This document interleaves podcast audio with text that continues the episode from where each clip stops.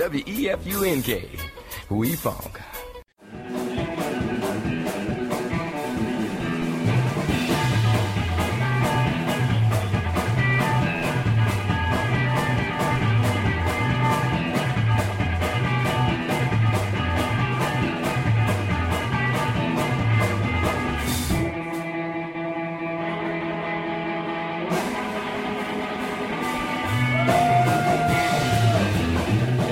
Yo, what's happening, y'all? Big LW's Jammin' World Podcast, Episode 6, Season 2.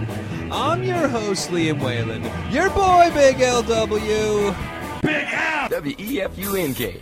We funk. Thank you so much for joining us on the Jammin' World. Don't forget to check out the entire Big LW family of podcasting goodness. Big LW podcasts, all your various platforms, of course. SoundCloud, YouTube, Spotify, iTunes, and big news. But Big LW podcasts available on Twitter. So get all my tweets at Big LW Podcasts. And that is not going to be the only big news of the show. As can it get bigger than at Big LW Podcasts on Twitter? Yes, indeed it can. And it will in about 2 minutes. So, as well, though, don't forget to check out the Geeked Up Podcast 5-year anniversary special out now. And as well, all of your above social medias and platforms and whatnot, your SoundClouds, Geeked Pods on YouTube, as well, Geeked Pods on Twitter. All right, so tweet the Geeked Up Boys, or I guess we tweet you, but I think you can maybe tweet us back. I'm not exactly sure how it works yet. However, definitely check out the 5-year special and all the various Geeked Up podcasts. Geeked Up Podcast, the Geeked Up Game Times, the Geeked Up Presents Netflix and Chats, and now... as well, to be heard on the Geeked Up Podcast's page and various and aforementioned various platforms and medias is none other than Big LW's Jammin' World Podcast. As yes, we are now going to be carried as well, in addition, of course, to all your Big LW podcasts platforms. But now the Geeked Up Podcast page and Geeked Pods, as it's growing to be known. But Geeked Pods will as well now include Big LW's Jammin' World Podcast, as I've sent my resume to myself. And I approved, and I guess as well, and not stepping in the way, and I guess we will bring him on to help us celebrate the big news here. As you might have seen on the title of the episode, a little bit of a spoiler, but to help us celebrate the big debut of Big LW's Jammin' World Podcast on the Geeked Up Podcast page, and the newest addition to the Geeked Pod's whole family, of course, we'll welcome aboard the other voice of the Geeked Up Podcast, my main man, Devin Barnes. Hey, what's going on? I imagine the digital crowd out there is going nuts right now, since this is the Big LW Jammin' World. It's like when you're at a concert and they're like, please, welcome to the stage, you know, exactly. Helping you collab on this. They're like, holy shit, Devin's here. Sure. I'm bringing Dr. Dre's Bringing Out Snoop Dogg, and yeah. The crowd's going wild. I feel like I'm more of a hologram Tupac, if anything. All right. Okay, nice. I was thinking maybe Old Dirty Bastard coming back, the hologram, but... Same initials, baby. Old Devin Barnes. DB, that's true. Mr. DB himself, of course, from the Geeked Up Podcast, Netflix and Chat, the Geeked Up Game Times and all of that. And now we're welcoming him aboard here on the Jammin' World. Again, I guess you were on, You were on last year, I guess, I think to talk maybe about the music movies of the Oscars. You were on one of the early Jammin' Worlds, right? And we went through, like, there was Star is Born and Queen, the Queen movie, Bohemian Rhapsody were out. So we talked about all the music movies and the Oscars. All right. I remember there's a strict no whack shit rule, right? Yes, exactly. That so be careful, all right? You're treading on thin ice here. But so then this year, though, we're welcoming you on for our Jammin' World podcast summer music movie special, where, of course, the summertime is movie time in the geeked world. But, of course, these days, the music movie biopic whole world has become such a big thing. So last year I gave you, of course, the first annual summer music movie special. And this year, we're getting my geeked up partner to help us along with all of the music movies, I guess. But even before I want to even get into that, though, I guess there is another big music movie kind of mashup going on in the geeked world. But I guess we've chronicled a little bit on our Geeked Up podcast, Life in Coronaville episodes.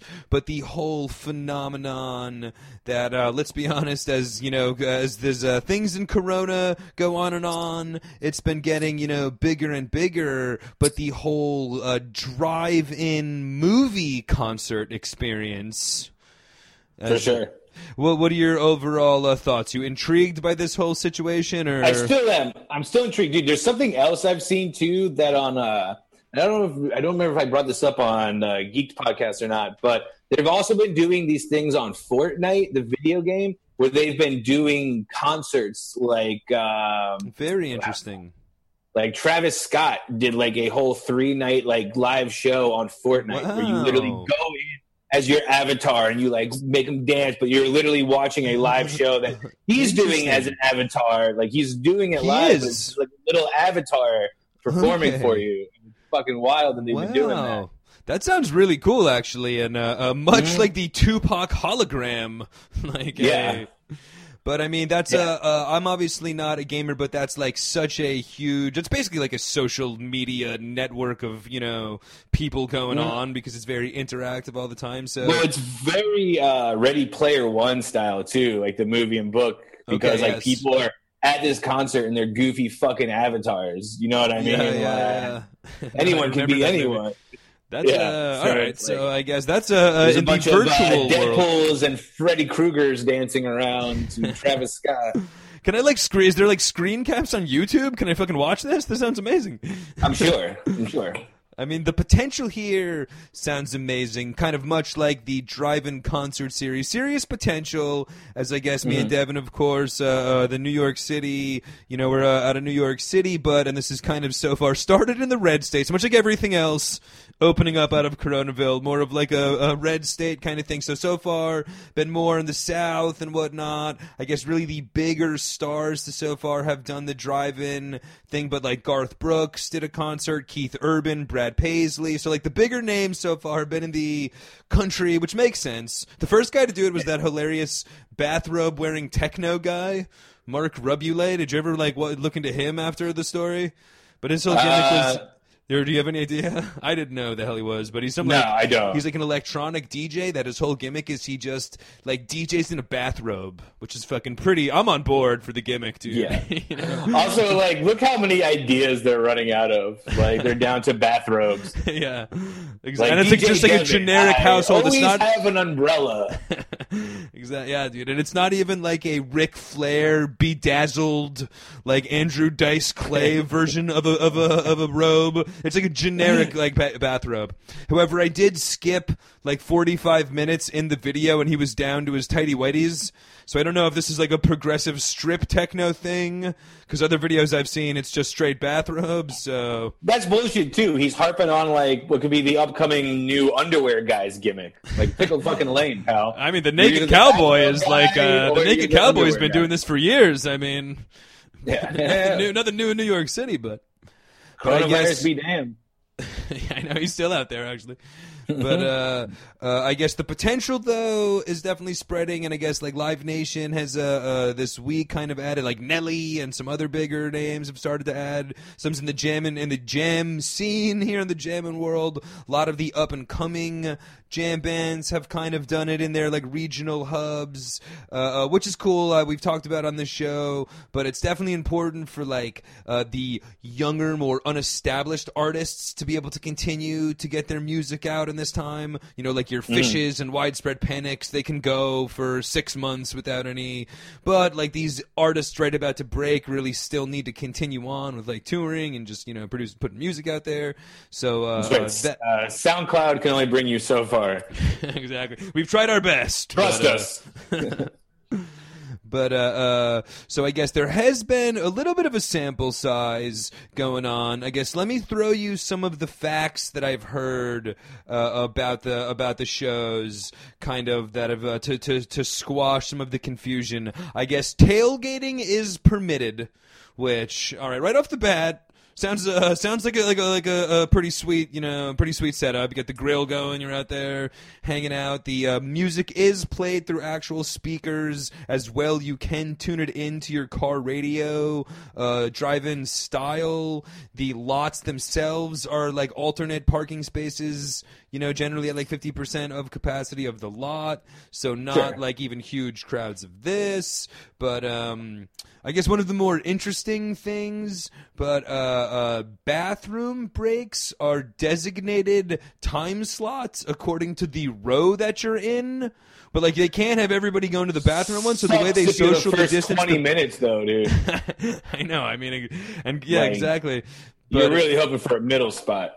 I know, for real. Only because too, like for so many reasons. Like one for like the show alone of just like, you know, like having to piss at some point. And two, like any concert, like the middle part is usually like some 15, 20-minute guitar solo after the good stuff and before the good stuff. Sure. Hope that your time coincides with drum solo. You're like, fuck. Plus, let's be honest, I'm pissing outside my car. That's what I was going to say. I mean, if you're the jerk that has to take a shit at a concert, like go fuck yourself. Yeah. Like I hope you are the very last time slot. I did mention tailgate policy, correct? I think that implies we're pissing all over our friend's door. Well, here's the thing with the whole tailgate policy too, not to be a fucking party pooper, but like then you know what? Just open the goddamn concert 50% capability, and instead of drive-through, just have like you have to rent out a little section, dude, where you like set up your tent, whatever. And then they just play the guy down. Honestly, that's a good call. I do foresee something like that, especially with movie theaters or whatnot. But I got a feeling you're going to be like, you know, it's going to be nobody to the right or left when they start a movie theater or whatnot. Like they're just going to only make those available. And I think they could do the same thing with concerts. You know, it's like AMC theaters were like, fuck it, no masks. And then they caught like a lot of backlash. And they're like, all right, everyone's got to wear a mask now. And you know what I think? I think a lot of that, I mean, not really, sorry to get off subject here, but I think a lot of that, too, has to be with them wanting to sell concessions. You know what I mean? Very just interesting. Being like, no masks, like, come on, you got to get your popcorn and you fucking...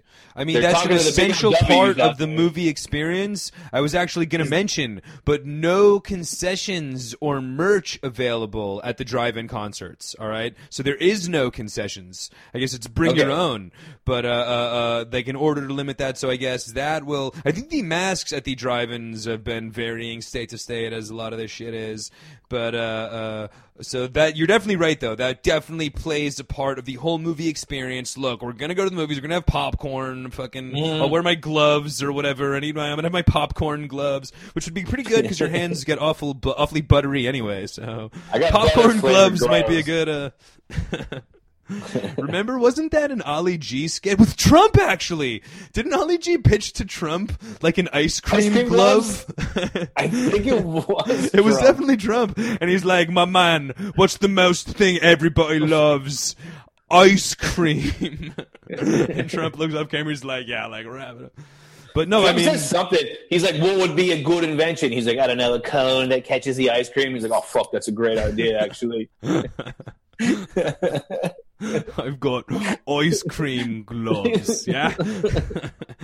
But I mean, honestly, dude, he was ahead of his time. As in, when I hit the AMCs, I'm wearing my ice cream gloves for fucking.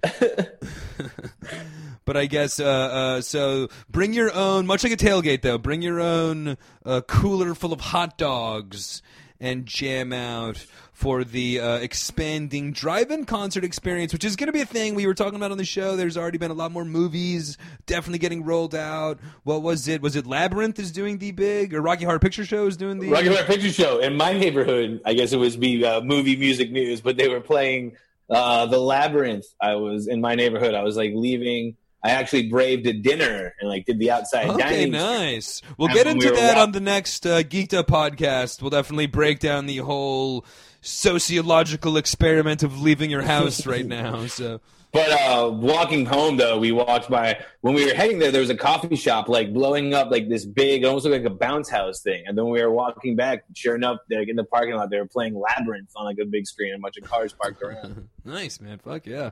I mean, definitely, like I said, we're going to see a lot more of that in the movie world, and I think for the concert world as well for the foreseeable future. You know, we've talked about it a little bit on the show here in the jamming world, but the other things that you're seeing a lot are we've seen a bunch of empty arena shows, which is kind of getting more and more common, and we've seen a lot of, like, virtual experiences, webcasts, but as well as, like, you know, exclusively, like, tours where you're going to get a whole bunch of content virtually exclusive to like a web pack that you buy. So, you know, the definite evolvement taking place, but the drive-in experience will definitely be part of that as we go on.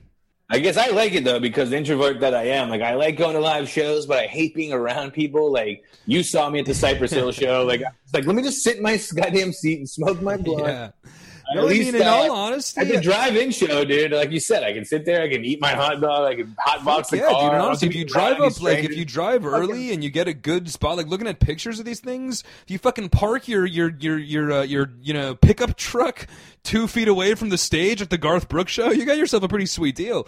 And also, I think even, like, Garth Brooks, for example, is I think this is right, but anyway, we're talking 50% capacity of any of these venues, but I think, like, the Garth Brooks show was like a couple hundred people or whatnot. So, like, I don't know how tickets, you know, lucky you have to be to get tickets, or if there's a reluctancy and you can get them pretty easy, but, like, just in general, you're gonna be seeing these artists at a much smaller capacity size than you're used to seeing them at, which is great for your concert experience, you know what I mean? Like, the less people, the better, just for quality of show in all, you know, in most cases. But, you know, so I think, but I probably would imagine it would be impossible to get your hands on one of the 300 Garth Brooks tickets, you know, so.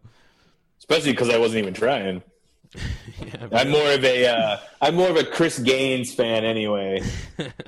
I mean, Brad, like I mentioned, Keith Urban and Brad Paisley also on deck. Do you remember what Chris Gaines was? I don't.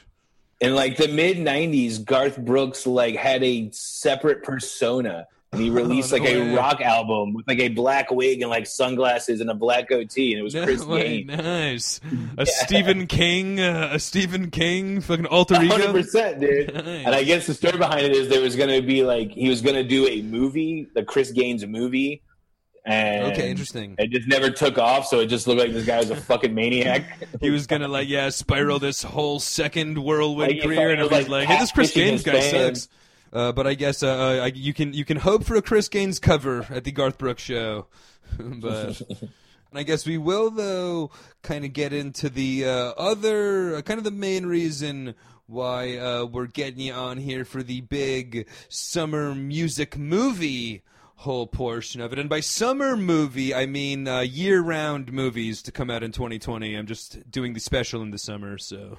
Okay. It's not summer movies, it's the summer special of music movies. And we'll be covering some of the big music movies to be released here in 2020. All right. That's the one big reason I'm on. The second one is because you're contractually obligated by posting this on the Geeked Up page. Have me on at least one episode of the Big Exactly. We're qualifying our airtime. But I guess so. There's a lot of some interesting stuff, though. You know, some documentaries, some biopics. I guess on the Geeked Up podcast, ironically enough, we've talked about some of the big musical stuff. I guess really just namely because of Hamilton, which is going to be released, I guess, at this point just next week or 4th of July weekend, so just a couple weeks away for Hamilton, which, of course, the big story there was like they went up a full year for the release of that. I guess on the other side of that, In the Heights, which was the other production from those guys that was slated to come out this year, was going to be it's actually been delayed a full year, so a little bit of a flip flop for them. But pretty psyched for Hamilton, to be honest. You know, never seen it. Yeah, I've never seen it. Lin-Manuel Miranda's killing it right now. Everyone loves him. You know, I got no beef against the guy except for the fact that like I just hate that everyone like thinks he's so cool and he's like a good rapper. It's like, come on, dude. He's a drama nerd. It was much like that time on like the Fallon show where like Harry Potter like did the A to Z alphabet. Yes. And I was like, dude, you know, this is some theater camp game he learned to play. And I'm still doing it. It's like, 100%. Dude, I get it. Like, he is cool, and like, you know, people love the show, but like, don't tell me he's a good rapper. Like, any song that like 55-year-old moms can like rap along to.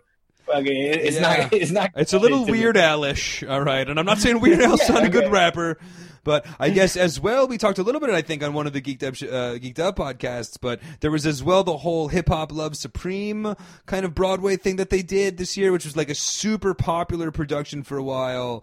It was only like on a short run, I think. Probably would be further, you know, further expounded on. But that was like one of the real rave smash hits of last year on Broadway, which was the same. I think that was like the initial project for these guys, but I think it was a very interactive rap kind of thing, like changing night to night, and it was like, you know, so he's an amazing, like you said, whether he's a, you know, good rapper or not doesn't exactly, because he can freestyle doesn't make him Kanye, you know what I mean? Like, he's not a cultural. He's not freestyling, dude. This is like raps that took him like 8 years. No, for sure, in Hamilton, but even well, no, that's true. But even if so, like, even if he is really good at that, like, it still doesn't make, he's still a nerdy theater kid, even though he's good at freestyling. You know what I mean? Like, it doesn't make him part of the Wu-Tang Clan because he fucking learned how to do this, you know. But I am excited to see it. There's never been a Staten Island. I am excited to see this, though. I've never seen the actual production, and this as well is actually one of those where you're just going to see a filmed version of the production. It's not a goofy, like, adaptation. It's not Cats with computer people or whatever the fuck happened. Exactly. It's also, they've done it with, like, Les Mis and Phantom of the Opera, where they've made, like, movies, like, storyline movies with, like, the songs in it. This is just, like, like you said, just like a filming of the play. Yeah. With the original cast, though, too, I guess is worth noting, because, like, I don't think most, if any, of these people from the movie that's coming out is on the stage version anymore. Yes, good call. I think it's like from a 2016 performance or something like that. But so you know, that'll be interesting, and I think as well, just pretty cool that it's been pumped up a whole year and going to be out for free on Disney Plus, or out with your Disney Plus, with your friends' Disney's Plus subscription that they honed you in on, or if you have in one of the saps that pay for it, I guess. Still waiting on Winter Soldier and Falcon, but I guess I'll settle for Hamilton.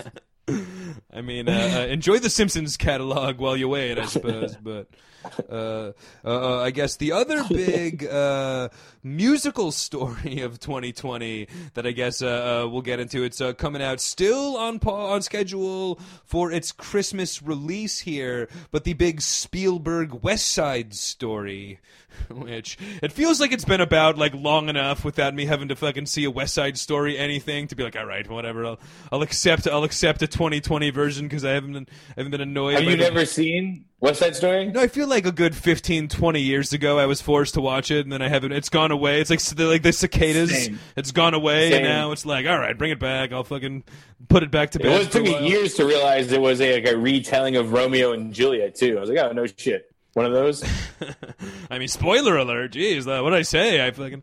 But I'll tell you this, dude. I know that I don't know about the movie, but I know on Broadway they've redone it on Broadway. and have made it more like, I don't know, 2020. Yeah, exactly, more contemporary with themes and whatnot. Well, the original show is that it was like the whites versus the Puerto Ricans, right? I mean, by whites, Italians, I guess, if you want to consider. That's a good point.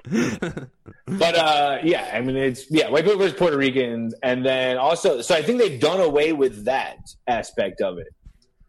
I think there's like the Sharks and the Jets are just like, just two gangs. Okay. I don't think there's a racial. Now they're both Puerto Rican.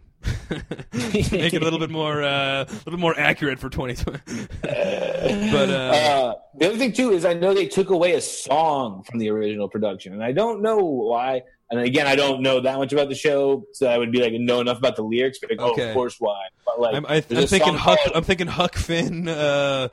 Edward Jim kind of territory here. That would be what I was thinking, but there's a song called "I Feel Pretty" where like the girls are like, "I feel pretty, oh so pretty," and they took that away.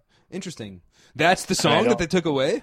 I feel pretty. Yeah, that's the song that they took away. Yeah, yeah. That's a classic. I didn't even know that was a West Side Story jam. That's for sure. Because we could mention that one later in our list that we'll get into. But so it's very interesting that. I mean, I'm sure there's some songs where it's like "Greasy Puerto Ricans," but like they went with like that one.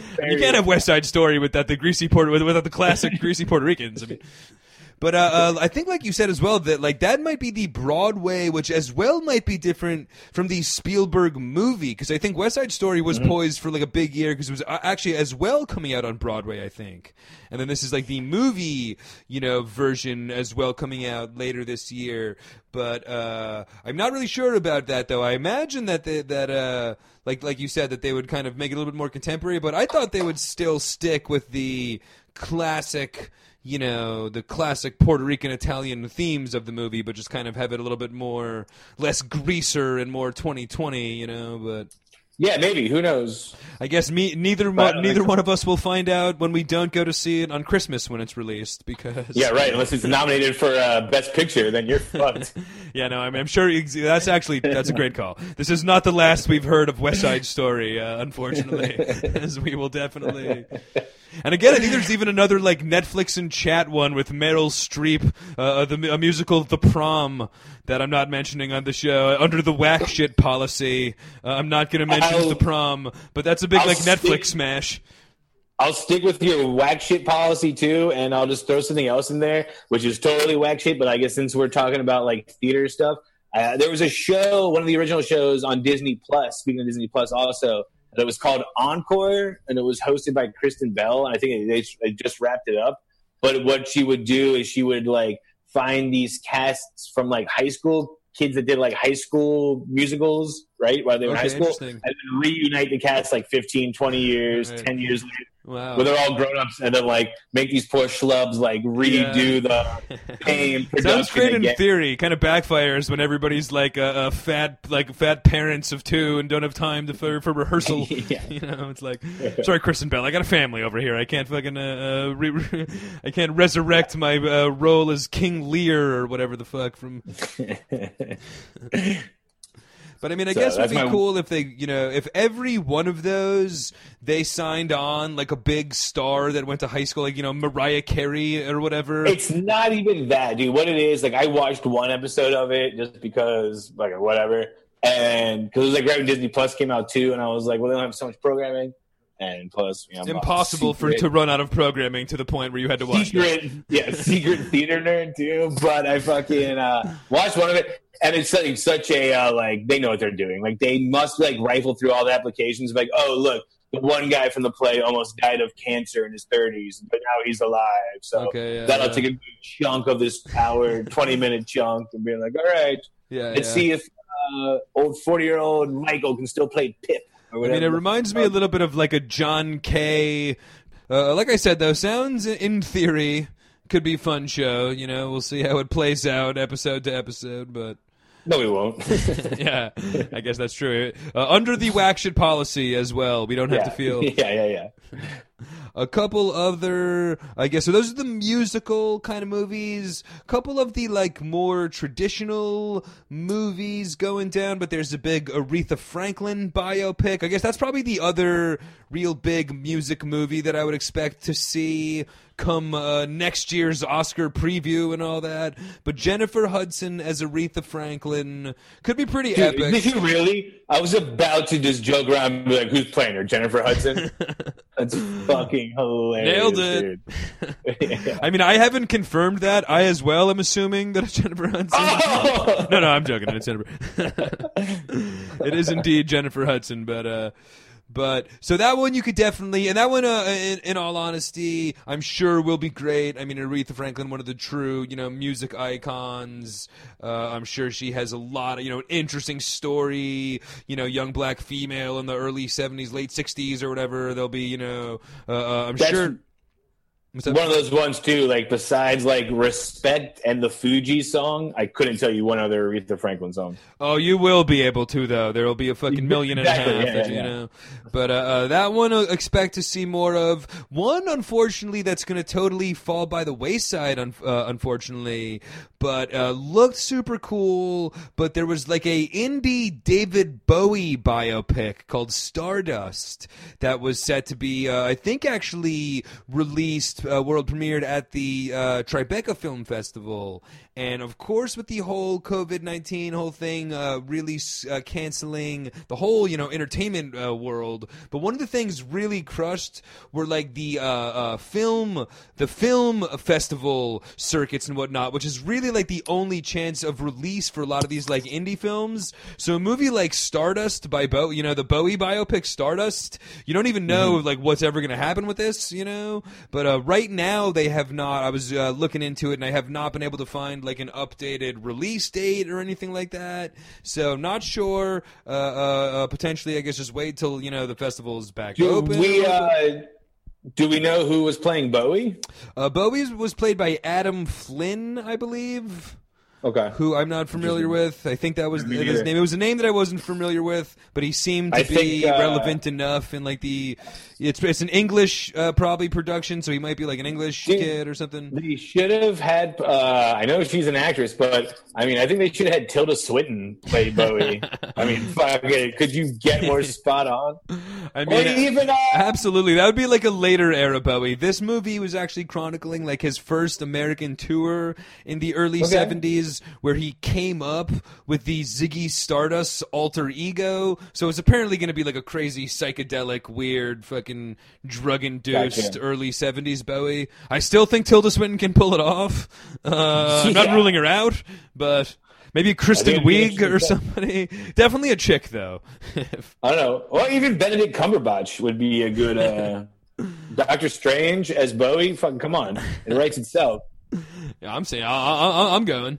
I guess those were the two big biopics. As well, there was a slew of cool docs and docuseries. I guess headlined, of course, by the Beastie Boys story, which I think we talked a lot about last year on the Geeked Up podcast when the book came out and they were doing those traveling shows. I guess kind of like a 2-hour just documentary of the book has been made. Okay, I still think there's some type of production plans for one of those more like interactive shows being released, because they were like we talked about last year, they were doing like 2-man shows and they were doing all sorts of weird shit. And I think some of that stuff is going to come out as well. This is pretty much just a 2-hour documentary version of the book, which was amazing. I read the book and super fun. And by read, I mean thumbed through the small articles and all the pictures, which is all the book was. Okay, perfect. Right up your alley. Exactly. So that's something. That's a doc I really want to watch. And it's just like, dude, I'm just not getting Apple TV for it. I was going to say that's kind of the big headliner there. It's on Apple TV, so on a like until it comes out Hulu, you're fucked, I guess. But On a geeked up side note, though, you got to say that like Beastie Boys, Sabotage is the all time like best music video of all time. Like, okay, find me a music video that tops Sabotage. Great call. I mean, I always go definitive music video, Coolio's Fantastic Voyage. I'm not even joking. The beach to no, I know you're not. I know you're not. The beach is that way. Yeah. But you're right, though. And I was honestly, we're going to get into it in a couple minutes here.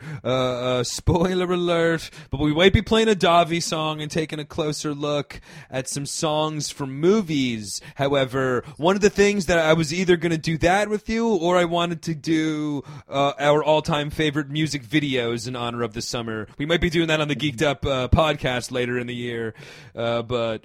the definitely Sabotage is up there. Top 5 music video anyway. But number 1. I say undefeated number 1. I mean, hey, well, wait till the, I guess, spoiler alert for the, or teaser alert for an upcoming Geeked Up podcast closer look. But I guess some other cool docs that are coming out this year. I guess one that was just out on Epix, which I guess is well good luck. But a Laurel Canyon 2-part documentary, I guess playing off of the popularity of last year. There was that Echoes in the Canyon biopic or with Jacob, a documentary with the music with Jacob Dylan. Bob Dylan's son made all the music and did all the interviews, and that was like a real popular thing about Laurel Canyon, and now Epix is doing like a straight up documentary on Laurel Canyon, which I've heard good things about as well. I guess for the Netflix golden ticket potential, but a big Taylor Swift documentary, Miss Americana. All right, are we putting that in the whack shit category? Or? Yeah, obviously. All right, so no golden ticket for Taylor Swift and the big Netflix Miss Americana. But, I mean, I'm sure, you know, she's one of the biggest stars in the industry. So for Netflix, I'm sure that's a big get. It's surprising, honestly, how long that probably took to come out because, I mean, that's going to – I guess it's on Netflix, but, like, that's going to get a million, billion hits, dude. I'm just, yeah, exactly. I mean, like, obviously you and I aren't going to watch it, but, like – you know, yeah, for sure. Ashley H might watch it. Amy D might watch it. Ashley H might be crying in a pillow to Taylor Swift. I think Swift she might watch it because that's not fair. She's not really a fan, but like, no, but I think like every female fans out there like that are gonna watch this stupid thing. Yeah, for sure, for sure. It's like when I saw Dave Chappelle's Block Party, I was fucking glued to it. We need a second version of that, by the way. But I guess the most interesting one, though, or I guess next to the Beastie Boys, number 2, and I guess for Ron the Waiter, but the Ozzy Osbourne 9 Lives A&E documentary, which A&E does great shit, especially like in the documentary. So that was definitely, you know what I mean? It's going to be on like a generic TV production, which in 2020 seem you get a little skeptical, but A&E I trust. This, however, it looks like has been delayed. At least the release has been delayed, so we're not sure if we're even going to see this in 2020. But I mean, if a tell-all Aussie documentary is going to be straight. Yeah, I don't think you've said it. I don't think you said it's an Ozzy Osbourne doc yet. I think you've still been building it up. Yeah, I've been building up Ron the Waiters. But yes, Ozzy Osbourne, the 9 Lives of Ozzy Osbourne. So here's honestly, dude, a documentary that like I'm not that excited about only because, dude, hasn't it been done already? Like, is there anything about Ozzy Osbourne we don't know now?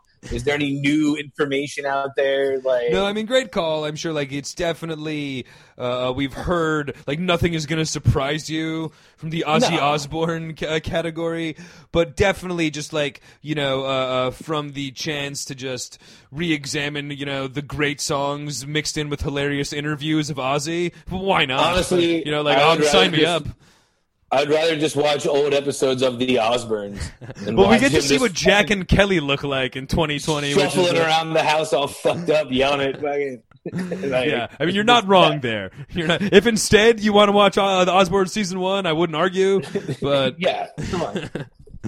We might have to do one of those rewatch podcasts where we go through The Osbournes Season 1. You know what's funny about that? You know who was like one of the biggest haters of that show was Bill Cosby. Really? Yeah. He was just like, oh, family shouldn't be talking to each other like that. It's never cause. I'm going to save my cause thoughts for later, but definitely, like I said, you know, a fun road to go down. Oh, but just again back to the Osbournes. Jack and Kelly, so much better in like 1990, 2002 than they are in 2020. By the way, like a fat Jack and like. But that's definitely one I'm looking forward to. I guess one that's out now, and I guess one of the bigger, one of the ones with most build up and anticipation, at least here on the Jammin' World, as it's not necessarily a music documentary, but from the Jammin' World anyway. But the Netflix Have a Good Trip, psychedelic journey documentary brought to us by Nick Offerman, and basically just the whole slew of celebrities, some A-list going all the way down the line, but a whole various. Now, what's up? Was it actually brought? Like, did Nick Offerman have anything to do with it, or was he just playing the scientist in the? In the movie, I think it was. He's. I thought it was like Nick Offerman. I'm not sure. I'm asking you. I didn't know. I don't know. Yeah. I'm pretty sure. I'm not positive, but I'm pretty sure Nick Offerman. I'm pretty sure Nick Offerman was like the mind behind that. In addition to playing like the doctors, there were a bunch of other like actors playing the characters. Was it Joel McHale? Was fucking hilarious. Is like the 80s, the two guys from Workaholics, weren't they? Like, wasn't he playing like a young Anthony Bourdain? Yes, yes. Like, fucking hilarious, dude, have those kids not fucking aged or changed their gimmick at all in the last like 10 years? By the way, no. They're fucking like the Stranger Things kids. What like anti-hormone drugs are these idiots on? To keep their like early juvenile charm. Funny about that was like I just never knew how many psychedelics Sting did. I know. You know what I mean? Like I never would have thought of him as like a psychedelic wizard. Yeah, you're right. But he's like such like a like music my parents and parents' friends would listen to. Yeah, for sure. He's not like a Grateful Sting's not like Grateful Dead. No, it's not like a psychedelic guy. It's like I've never talked to you. Like, what are you doing this weekend? They're like, oh, dude, I got some sick fucking tickets to go see Sting. Sting, you know, cover like, band, bro. It's going to be awesome. So just to think of him being, like, this total fucking, like, hallucinogen fucking maniac was, like, really interesting. And Sting was actually one of the guys that I believed the most, actually. Because some of them I was a little lukewarm on, including Anthony Bourdain, actually, who... and again, this thing is brand new. It just came out. It featured Anthony Bourdain. Carrie Fisher, and Fred Willard. It's just like, when exactly was this thing made? Didn't Anthony Bourdain and Carrie Fisher both die like fucking 2 years ago? Like, Jesus Christ, how long did it take to fucking make this thing? Fred Willard, I understand, but like...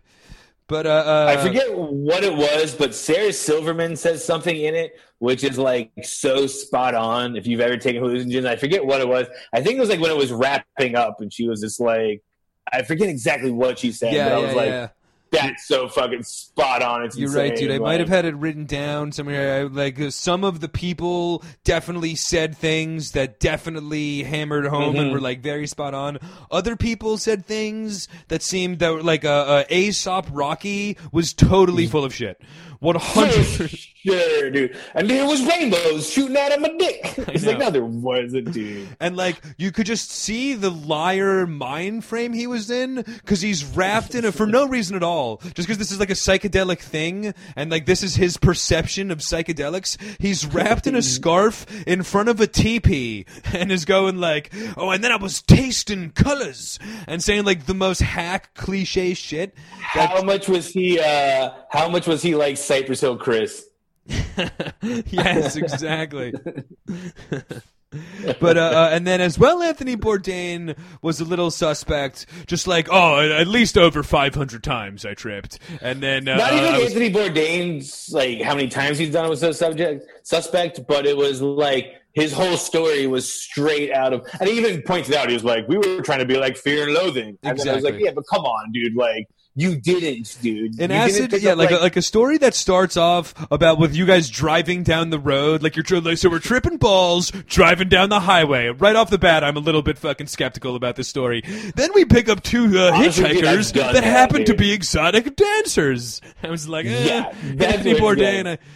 Next thing you know, that's where it gets a little but so ridiculous. He was just a little bit fuzzy, the whole, you know what I mean. But other people, all in all, though, in honor of having my man Devin on, I'm gonna give it a Netflix and chat style. I'm giving it a Netflix and chat style. Hell yeah. Hell yeah! All right.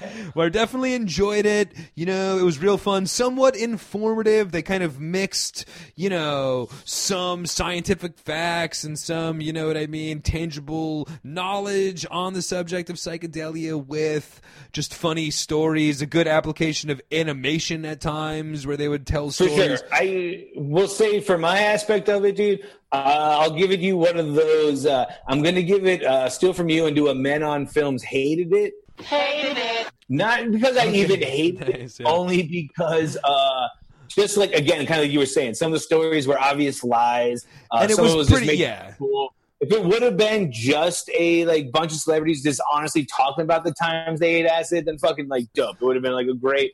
I was expecting in presentation. Yeah, I didn't hate it, but like you said, like I honestly, I'm giving it a huge benefit of the doubt.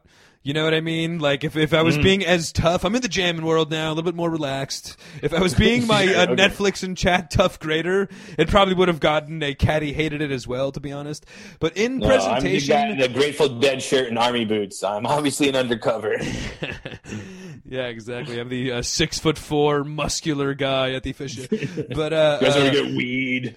In presentation, I was kind of expecting it to be a little bit more like The Aristocrats, with just like straight up, just like hilarious stories and whatnot. For sure. Dude. And I did kind of like the presentation because, like I said, the whole Joe McHale, like that was Joe McHale, right?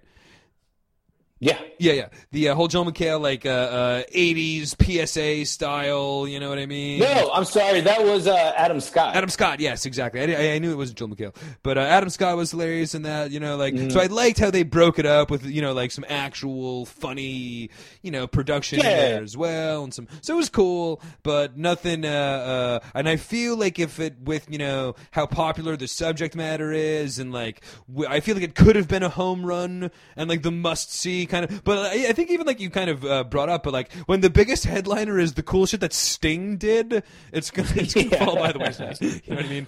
Like out of all the people, also one of the else I felt was the most genuine and believable was Ben Stiller's story of like terror and trepidation, and like it's like, dude, I was not ready for it. It was terrible. Like I don't know what you're thinking, but I resonate so hard with that just because if I want to tell my own personal tale, it was the second time I ever tripped because like the first time I ever did it, it was like fucking like everything, all the cool things anyone ever told me. I was like, wow, this is fucking awesome. Like I made buddies with like a kid who I didn't like in high school. Like him and I just kind of like, I remember I was going to be like, dude, if you're feeling anything like I'm feeling, like we don't have any beef. And he was just like, of course not, man.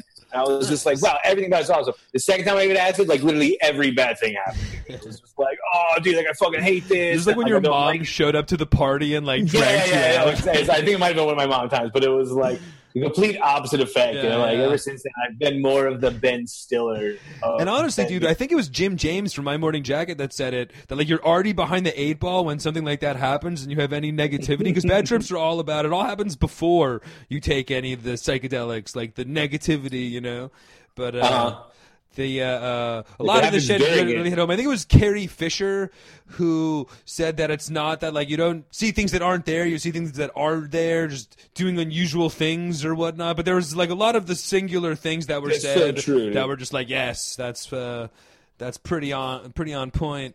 And then there was other like very stereotypical hack cliched kind of things that are like. I mean, the Nick Cole story was pretty hilarious though as well. Yeah, the Cole was great. I could definitely imagine that happening, like getting kelp put all over you and being like, yes, like bring it on. The only reason I so openly talk about this is because my mom doesn't listen to the Big LW Jam World podcast yet. Neither does mine, actually. She's more of a Geeked Up fan. So. Yeah, exactly. We're safe. This is a safe grounds, but I guess those are pretty much the big music movies of 2020, I guess. I think I could probably speak for both of us. Most excited, biggest headliner on the list is the thing neither one of us are going to see until it comes out on a platform that we can actually watch. But the Beastie Boys documentary, I'd be down. However, it's already Beastie been Boys out for like fucking 2 months, and I... you know, eventually, hopefully, it'll get put on a streaming service that anybody has with all the fucking, you know, I'm already paying for 6 of these goddamn things. Can you put it on something I can use? But and honestly, if I'm being honest, I'm probably going to watch the Hamilton thing. Oh, that as well, for sure. Definitely. Mm-hmm. So those two, I'd say, are the big headliners. But I guess before we let you go here, I do want to get into something else with you real quick. As, of course, here on the Jammin' World podcast, every month, in conjunction with the podcast here on the SoundCloud, I do give you a playlist, all right? And for copyright purposes, it's on the SoundCloud exclusively, all right? Some of these other platforms are a little bit more up to what you're doing when you just without further ado, though, of course, there is the Big LW Jammin' World playlists that come up every month. And last year, alongside of my music movie special, I gave you my Big LW's Jammin' World podcast songs from movies playlist. Now, is this the one where you did the Stephen Wright voice too? Exactly. This is the one where, and spoiler alert, you might be hearing Kill Bill is super. Or should I? I was going to say, can we hear a little bit of that right now? Can we hear a little, I just tried to do it, but I actually forgot how I literally had to listen to the Reservoir. It's from the Reservoir Dogs soundtrack, which I don't know if you have. We're going to get into it in a minute, but it's K Billy Super Sound of the 70s. No, what's the hold on a sec. That's it. Do you mind if I give it a try? Yeah, give it a whirl. I'm Devin Barnes here, and you're now listening to the Super Sound of the 70s. That's more of an accountant mic, I'd say, than... Yeah, it's true. It's tougher. It's, You're listening to K-Billy's Super Sound of the SoundCloud soundtrack here on Big LW's Jammin' World podcast. Something like that. I've got to hone my my K-Billy Super Sounds of the SoundCloud voice. But yes, he will help play DJ along the 2-hour playlist of songs from movies. And I guess in honor of the playlist, I think I might throw it to my main man, Andre Davi, and have us take a closer look. Closer look, closer look, closer look. Break out the telescope, then the microscope. All of the other scopes, it's exactly what you hold. We're gonna look real close, take a closer look. Closer look. Closer look.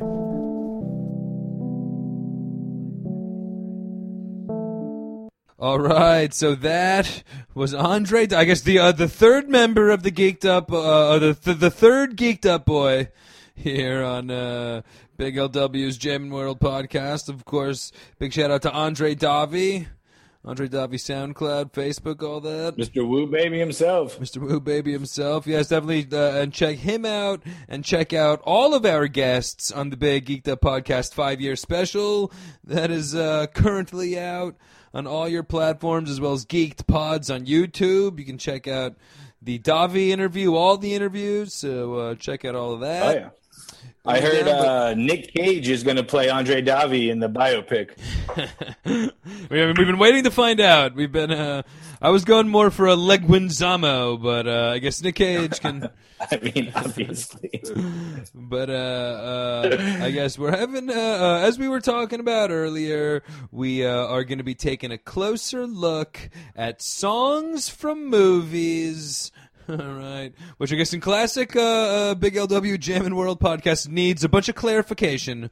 I guess as me and you have our little talk here, we will, you know, talk about all the different soundtracks, all the movies for the playlist. And what I'm trying to focus a little bit more on here, though, are songs most known from the movie. All right, as well, I'm trying to stay away from like originals. So, for example, Hamilton, like we were talking about earlier, the song from Hamilton. Yes, it's from Hamilton, but yeah, of course. You know the whole thing. It's you know what I mean. So yeah, spoiler alert: a couple of Spinal Tap will wind up on the playlist, as Hamilton might as well. But you know, so I'm trying to focus a little bit less on those as well as the other big one, but songs that are more known for the movie than the song. Okay, you know what I mean? Where there's, you know, like the Forrest Gump soundtrack has all these epic songs. Yes, they're from Forrest Gump, but you don't think of stupid Tom Hanks when you're hearing, you know, Creedence Clearwater Revival. You know what I mean? So I guess we'll kick it off, I guess, with Tarantino and the whole Reservoir Dogs list. But, of course, Pulp Fiction, one of the epic soundtracks. And, of course, like the title song for Pulp Fiction. Like, that's, like, instantly synonymous with Pulp Fiction. That's just some, like, random song, though, you know? That's, like, some, like, Dick Dale-style surfer rock tune. I think that was Offspring, dude. Offspring probably covered it. That's definitely like a. I don't think it's Dick Offspring Dale. Was like that cover. Like when I hear that Offspring song, I think of Pulp Fiction. Hilarious. I mean, what like a second level because I'm pretty like Pulp. I think just used the like a traditional surfer rock version. Mm-hmm. Offspring definitely did the epic like '90s, and Offspring's a really underrated '90s band because they were like surfer rock meets grunge. But see. I knew Tarantino would come into this a lot, so I have a good Tarantino list, and I think kind of what goes into what you're saying. Do you mind if I throw my Pulp Fiction one up there? Let's do some Tarantinos, because like you said, he's got a bunch. Okay, for Pulp Fiction, I would say, if I hear the song by Neil Diamond, Girl, You'll Be a Woman Soon. Yes, great call. 100% I'm thinking Pulp Fiction. You think Pulp Fiction, for sure. Down, down, down, you'll be a woman. Uma Thurman's dancing around, snorting heroin accidentally. I mean, dude, stupid Travolta's giving himself a pep talk in the bathroom. Mm-hmm, mm-hmm.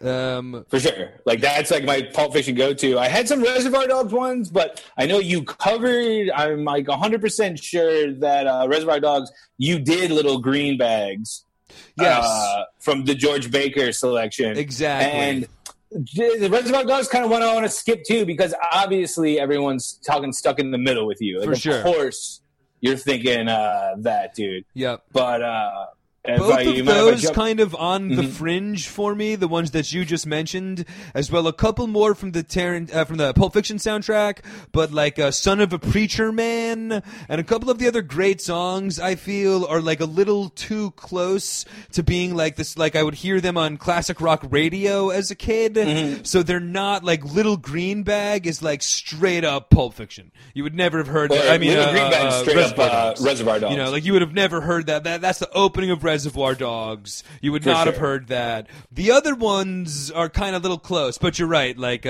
synonymous with the movie for sure. I would say do you have another Tarantino one? I do, man. I got two more Tarantino ones. All right, nice. I would say, there's another big Tarantino. Bobby Womack's Across 110th Street. I'm 100% thinking Jackie Brown, dude. Okay, yes, for sure. If I hear that song, great call. Yeah, I was not thinking that one. 110th Street. That's Jackie Brown all day, dude. And then another one, just one more in the Tarantino realm. I would say Nancy Sinatra's Bang Bang, My Baby Shot Me Down is, again, like, if I hear that song... Interesting, you're right, yeah. From Kill Bill, of course. I would 100% go Kill Bill. See, from Kill Bill, I went, and that one, very spoiler alert, that might be making it on this volume number 2 here, because for volume number 1, I did the classic, like the instrumental that you hear at like Mets games, you know what I mean? That classic, which is, and there's a couple more. That was the RZA. What's up? That was the RZA that like made all of like the non-actual like. Yes, the RZA help was in the production of that one. The RZA I think has like a couple other songs straight up off it, but the Bang Bang though is a great call. That definitely might be sneaking its way onto the volume 2 for sure because dude, you definitely think of Kill Bill. I used to drive around smoke to that soundtrack because they had like so many good. They had like the Green Hornet song on it. Yeah. The woohoo, woohoo. That song was on there. It's a great soundtrack for sure. It really is, dude. Same thing with Pulp Fiction, honestly. I'd look at, do you, let me get into, I guess, just a couple other, like, just great all-time soundtracks, all right? Steering a little bit away from what we're talking about, maybe in some respects. But Pulp Fiction is, like, a great soundtrack that, like, was a top seller album and could stand on its own. Forrest Gump, like I said, another, like, raging, you know, top 40 classics all over the Forrest Gump soundtrack. Goodfellas, lots of great songs on the Goodfellas soundtrack. Even in more recent years, Black Panther. Last year, like a total, you know, Kendrick Lamar had all the tracks from the Black Panther soundtrack. But do you have any, you know, soundtracks that jump off at you? A couple of the urban ones above the rim. Because we're going to go back to doing, like, songs that remind us of movies. But for soundtracks, actually, just great soundtracks, I kind of have a list of just movie scores that, like, the score is as synonymous with the movie as the movie itself. Okay. Yep. I got a couple out there. I would say the Richard Donner Superman, like, is a classic one. Obviously, Star Wars is like that. I went Cantina song, but you could have done, and you can do any of the scores from Star Wars. You can do the Vader song as well. Star Wars. I would even say, like, Jurassic Park. Yep. Has the fucking like. Yeah, definitely. Back to the Future. I know the fucking that score. You know what I mean? I'm not talking like Huey Lewis. Like back I was going to say Back to the Future. About, like, spoiler alert. Back to the Future might sneak its way onto the Volume 2 playlist because conspicuous from its absence on the first volume. But also, like, Indiana Jones is great call. Has his own theme. These are like movies about that, the like, theme you know, the theme. Like, you think Indiana Jones, you're thinking the fucking Indiana Jones theme. Yeah, you know what I mean? But like Tim you Burton said, we Batman's can hum along with all of those. And then, like, even like you just said, Batman, though, that's one that's got, like, remember the Kiss from a Rose epic, like, single off Batman? For sure. That's a... I'm talking, like... No, for sure. That's... I know what you're saying, definitely. Like, the actual... Okay. That was kind of more falling into my originally made for the movie... You know what I mean? Mm-hmm. Songs, so like the scores from those movies, definitely iconic and immediately recognizable with the movie, but they were like strategically, you know, they were designed, they were made and produced for the movie, you know? But I guess Batman, like I was mentioning, though, there is a whole bunch of other songs that were like smash hits from a soundtrack. All right. Gotcha. And a big 90s thing, I guess, as well. But definitely, what was it? Blood from a Rose, Seal for Batman. It was like a smash single, and the music video like had Michael Keaton. I got a huge one. One that's like a total 90s like banger, but like is only on the soundtrack. I'm talking Soda Squeeze, Red Hot Chili Peppers, only on the Conehead soundtrack, dude. Great call. That's actually, that was like the third or fourth song on my list from Volume 1 strictly because of that reason. It was in the, and there's a couple, you're right, that were great exclusive to the soundtrack 90s style, where there was the same thing with the Last Action Hero soundtrack had an Alice in Chains song that was exclusively to the major budget. I think The Crow as well had a couple songs. No, dude, The Crow has the fucking Stone Temple Pilots song, man. That was actually on the album. That was, That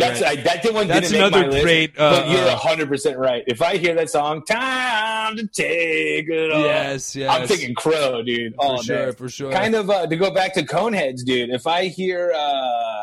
Tainted Love. Yes, I'm thinking Coneheads, 100%. Sure. Now, that's not a song that was made for Coneheads, but that's a song where, like, if I hear Tainted Love, I'm picturing Dan Aykroyd going, 100%.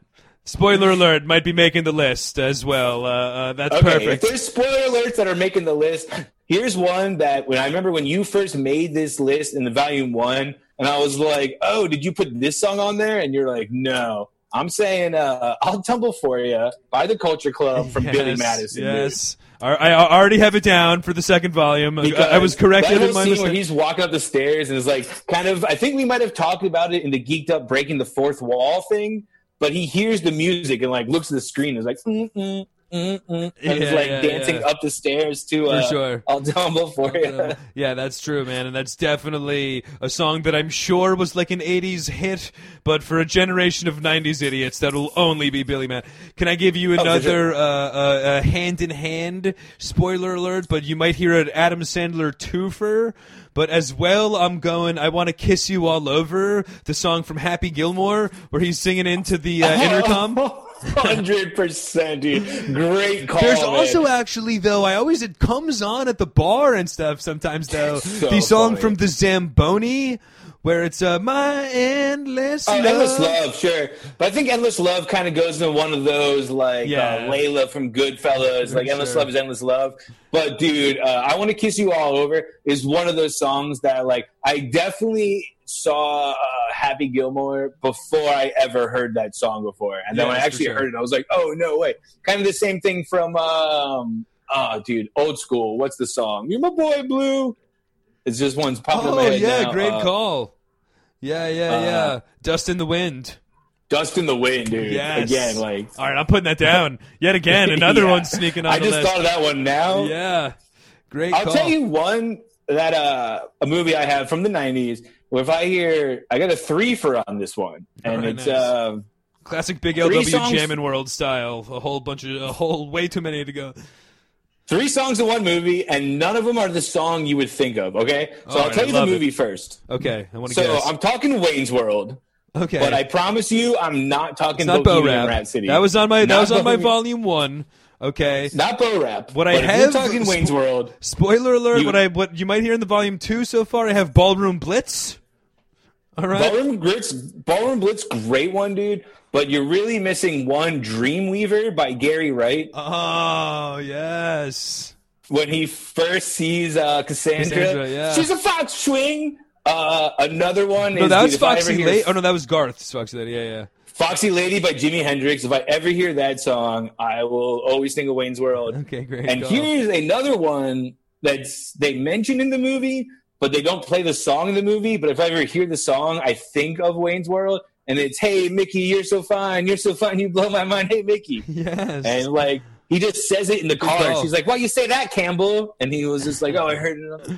And I feel like that I just know from, like, another shit 80s movie, like an unnameable 80s movie. Dude, but I promise you it's Wayne's World. Yeah, no, for sure. Because that's definitely one when I knew the cultural, much like everything about Wayne's World, I learned so much of, like, about pop culture from that movie as a fucking 9-year-old when Wayne's World came out. Mm-hmm. And then things really started to click afterwards. But I might be having to replace my Ballroom Blitz because you're bringing some good Wayne's World.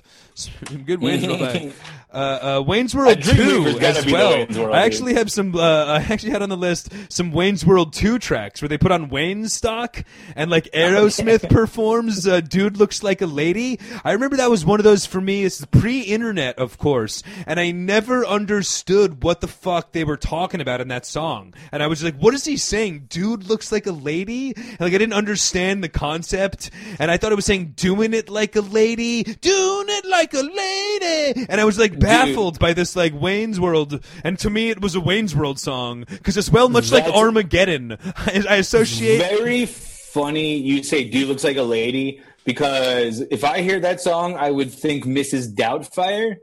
Oh, of course, yes. But if I was thinking Mrs. Doubtfire, because I do have Mrs. Doubtfire written down. I know you're going here. Jump around. Yeah. By House of Pain. If I hear "Jump Around," we're going making the list. Yeah, we're going Miss Doubtfire for sure. I guess I got a couple more. I got another Aerosmith one that kind of brings me back to Blood from the Rose. But before we get into Aerosmith and Armageddon, how about Aerosmith for another all-time music videos? All those videos with Alicia Silverstone and the young Alicia Silverstone and Liv Tyler, his daughter. But those are some epic videos. But I knew Aerosmith. I was shocked to find out that Aerosmith was like a 70s hard rock band. Because to me, as a kid from like the 90s, they were just fucking Wayne's World 2, not even the good Wayne's World, but Wayne's World 2, and then Armageddon, of course. the epic song. Yeah, of course. And then as well those music videos from the early 90s from that like Let It Grow or I forget what that what was that Aerosmith album with the cow on the cover, but that was like such an epic 90s Aerosmith album. David Ranch? I don't think so. I think that was one of the other ones, but the I was like shocked that they were like a Zeppelin era like rock band.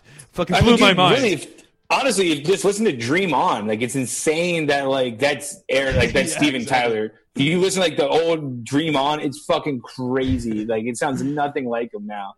Plus, all those videos from the '90s that we thought were so cool, I've gone back and watched like somewhat recently and been like, this is the fucking wackest shit in the world. Fantastic Voyage by Coolio stands the test of time.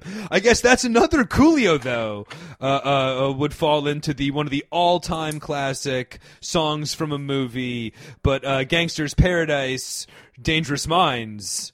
All right. Okay. Which I think that might have been one of those exclusive to the movie soundtracks, which I've talked about. 100% it is. Which I've talked about is literally like the first or second CD that Big LW ever owned. I bought like a joint pack where I think my mom, I bought like Tower Records, The Chronic, and the Dangerous Minds soundtrack. But like the first two, because I already had Dookie on cassette tape and a couple other ones. Sure. You know what I mean? Maybe even The Chronic or like one of these on cassette tape too, but so Dangerous Minds goes down as like one of like the my first ever CD purchase included the Dangerous Minds soundtrack. Coolio. I have some whack shit to throw your way because I have a Coolio song on here that will always remind me of a movie, and then I have not only one but two songs that will always remind me of this movie. Coolio, I'm going to say Rollin' With The Homies from Clueless. Okay, yes. Good call.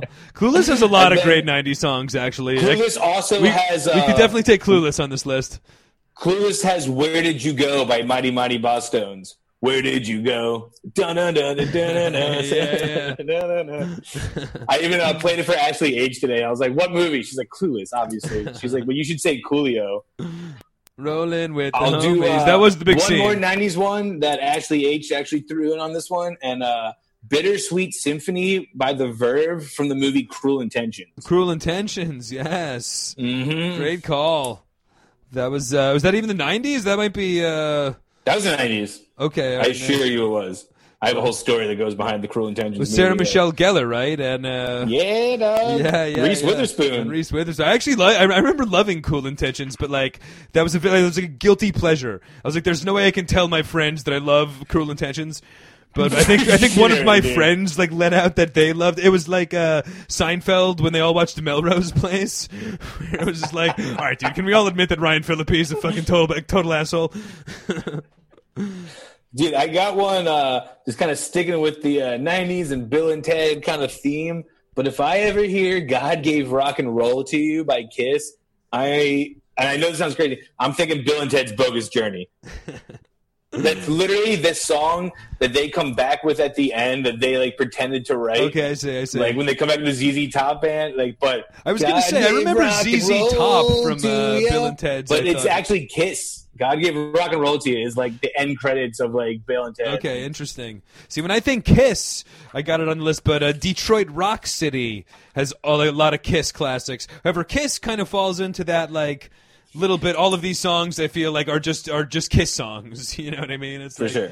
They're already so goofy that they're not really from the movie. A couple other like classic '90s ones though that we're missing out on. But Whitney Houston from The Bodyguard, never seen the movie, but fucking heard the song in every school dance of my life. Sure, okay, well that song, I don't know why I know this. Kind of like what Ron has said in the Zoom. And I think Costner was in the video, right? Like. Costner's in the video, but it's actually that Whitney Houston song is actually a remake of a Dolly Parton song. Interesting. And the movie that the Dolly Parton song is from is called The Best Little Whorehouse in Texas with her and Burt Reynolds. Wow. All right, dude. I didn't want to put the Whitney version on the list, but spoiler alert, you're hearing Dolly. I haven't heard this fucking song yet, but what's it called? Texas Little Whorehouse?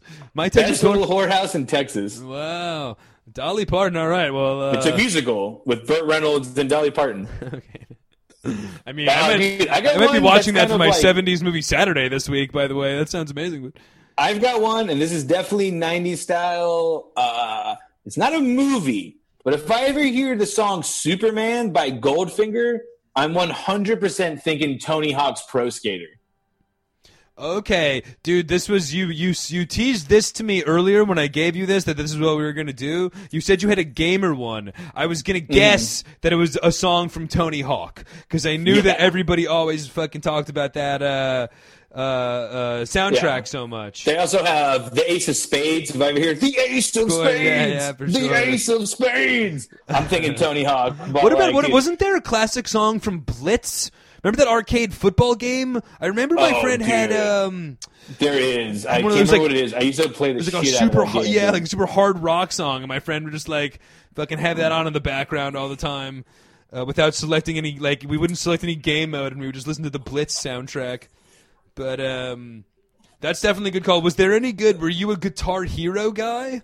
Were there any like classic Guitar Hero? Man, much like real guitar, I'm not good at fake guitar. Like the video, but I feel like that doesn't really count, because I mean, you really are good at swallowing whole tortoise shells and making your way through the sewers of a magical world of.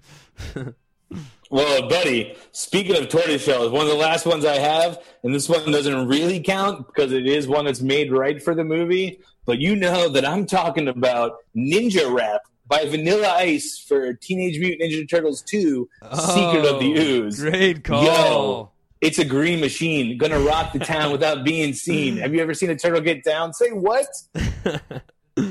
All right, go, well, Ninja, think, go Ninja, go! Go I think Ninja, that one just definitely Ninja, certified it's one on the list. All right, that's your... Plus, if you remember the movie, there's a fucking fight of monsters and ninjas, and they break into a Vanilla Ice like concert, and then he like taps the backup dancers like "Follow my lead," and it's he's supposed to be like incorporated into the freestyle about these monster turtles fighting in front of him. And then once the turtles win the battle, they all get on stage with Vanilla Ice and like do a choreographed dance. Dude, hilarious. It's, I remember amazing. I remember loving Ninja Turtles 2, by the way. And like I'll still go down, like I'd have a barroom argument right now about how good that movie is without any recollection of the huge Vanilla Ice music video. So maybe I got to rethink. All right, that's a good way to. I don't think you're gonna top anything from that one. So I'm gonna give you my last close. And honestly, dude, I think we got enough room for next year. We're gonna have a volume 3 because all sorts of classics left in the tank.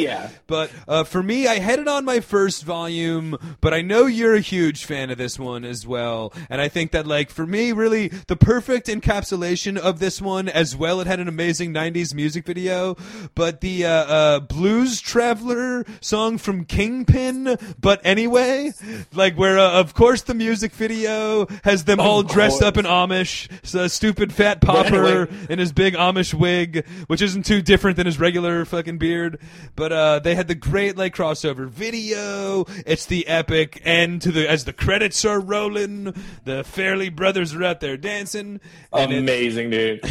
And it's a perfect way to roll the credits on one of the great movies, and I'd say a perfect way to end the my half of the list. And I don't think you're, like I said, I don't think you're topping Ninja Turtle 2. I'm not topping Turtle Rapper Culture Club, baby. So I guess that'll leave it to the emailers, and definitely send all of your thoughts, I guess, to the Geeked Up Podcast. Of course, gmail.com as well. You can send it to jamminworldpodcast@gmail.com. But we want all of your songs that made you think of a movie. So not, or TV shows as well, because I guess I did have a couple TV shows, but and Barnes opened it up to video games. So I want the song from Blitz from somebody, but yeah, good call. For sure. But I guess that'll wrap us up here for the summer music movie special here on Big LW's Jammin' World Podcast, which will now be heard, of course, on the Geeked Up Podcast page, as well as Big LW Podcasts. That's right. The two companies are merging. Not one the same anymore. After much contractual litigation, we've come to terms It's all part of Geeked Up Pods. Soon we'll be absorbing the... I mean, waiting to hear back from the Geeked Up Podcast, but the other Geeked Up Podcast, that is. But I guess look forward to more on that on upcoming episodes of the Geeked Up Podcast and Netflix and chat. And I guess with that, we will say goodbye to our main man, Devin Barnes. Thanks again so much, brother. No, I don't want to leave. No, man, every time, man. It's always fun to be on here with you. It's always fun to have the responsibility of not co-hosting and being a guest. I get what these guests are talking about. It's a pretty easy living. And I mean, you're going to get your own whole block on the playlist here as well. I mean, you threw out like 6 or 7 real bangers. So expect a Stephen Wright dedication to Devin Barnes on the upcoming Jammin' World podcast playlist. But all right, thanks again, buddy. Yeah, anytime, brother. All right. And I guess with that, we'll ride out to an old familiar song from a movie, but from right here on Big LW Podcasts as well, as we'll give one last thank you and shout out to my main man Devin Barnes from the Geeked Up Podcasts, as we leave the diner in our goofy shorts and stupid t-shirts. We'll take a look over each shoulder and walk off into the sunset for today. But definitely check out the Geeked Up Podcast and Big LW's Jammin' World Podcast on the Geeked Up Podcast on SoundCloud, as well as Geeked Pods on YouTube, and of course all of the various Big LW podcast platforms. Spotify, iTown, all that good stuff. So I guess with all of that, that is all for me. Thank you so much for listening. We'll catch you next time on Big LW's Jammin' World Podcast.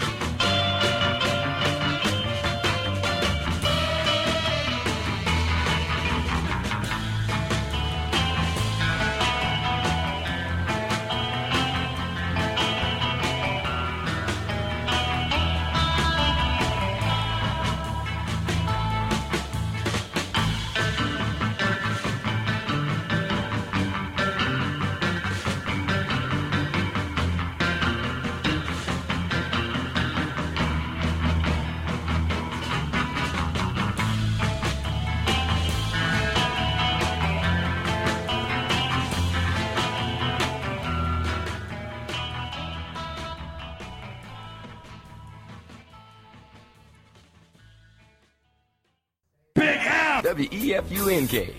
We funk.